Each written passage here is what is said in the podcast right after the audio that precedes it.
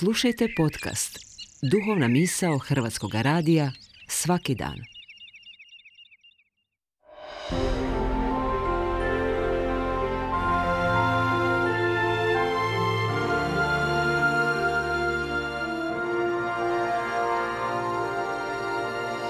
Duhovna misao. Urednica je Blaženka Jančić.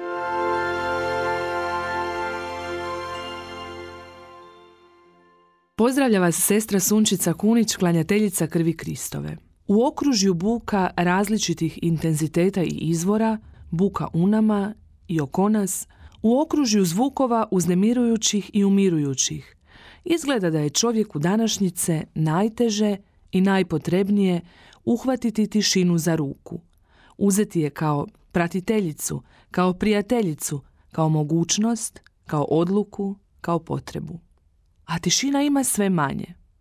Gdje li tišina stanuje? Gdje li se tišina kupuje? Koliko košta? Tko li se tišinu može priuštiti? Čemu ona uopće služi? Službenica Božja, Catherine Doherty, naziva je visećim mostom koji duša gradi kako bi prešla različite zastrašujuće ponore i beznade strahova. A ne događa li se da i nas same naša tišina uplaši? Povlačenje u tišinu od nas zahtjeva spremnost na sudaranje sa samim sobom.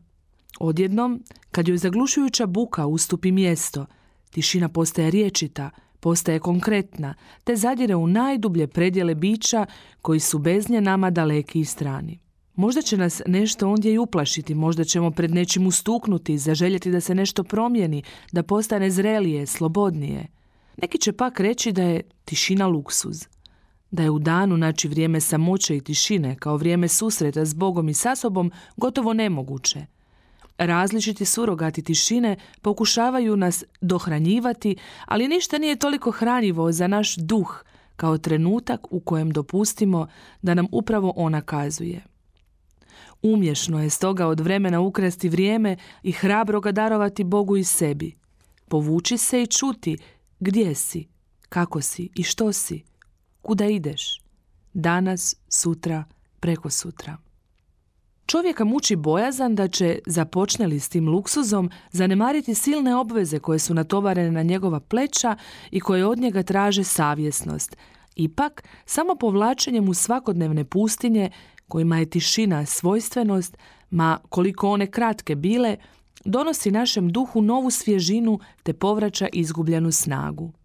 Mimo ilaženje sužurbanosti ponekad zahtjeva virtuoznost. Ima dana kada sebe ostavimo sa strane, kada tek ovlaš okrznemo duh pitajući ga je li sve u redu, kada tek ovlaš okrznemo molitvom nebo. Lijepa je i snažna spoznaja da je između ostalog tišina između riječi, zrak potreban ti da živiš. Kad si tišina da oduška, najlakše te čuti gospodine.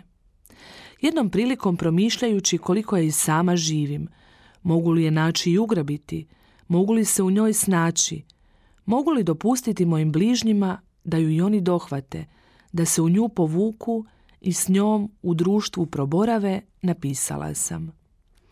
Tišina je potrebna i tama da bi se probudili snovi. Pa nadživiš tako sebe nekoliko puta tijekom života. Dok to nalikuje svijetu na izumiranje krila, skriven u iznimkama, crpeći snagu iz utroba beznađa, ti znaš da je to jedini put, kojem je epilog vječita sloboda.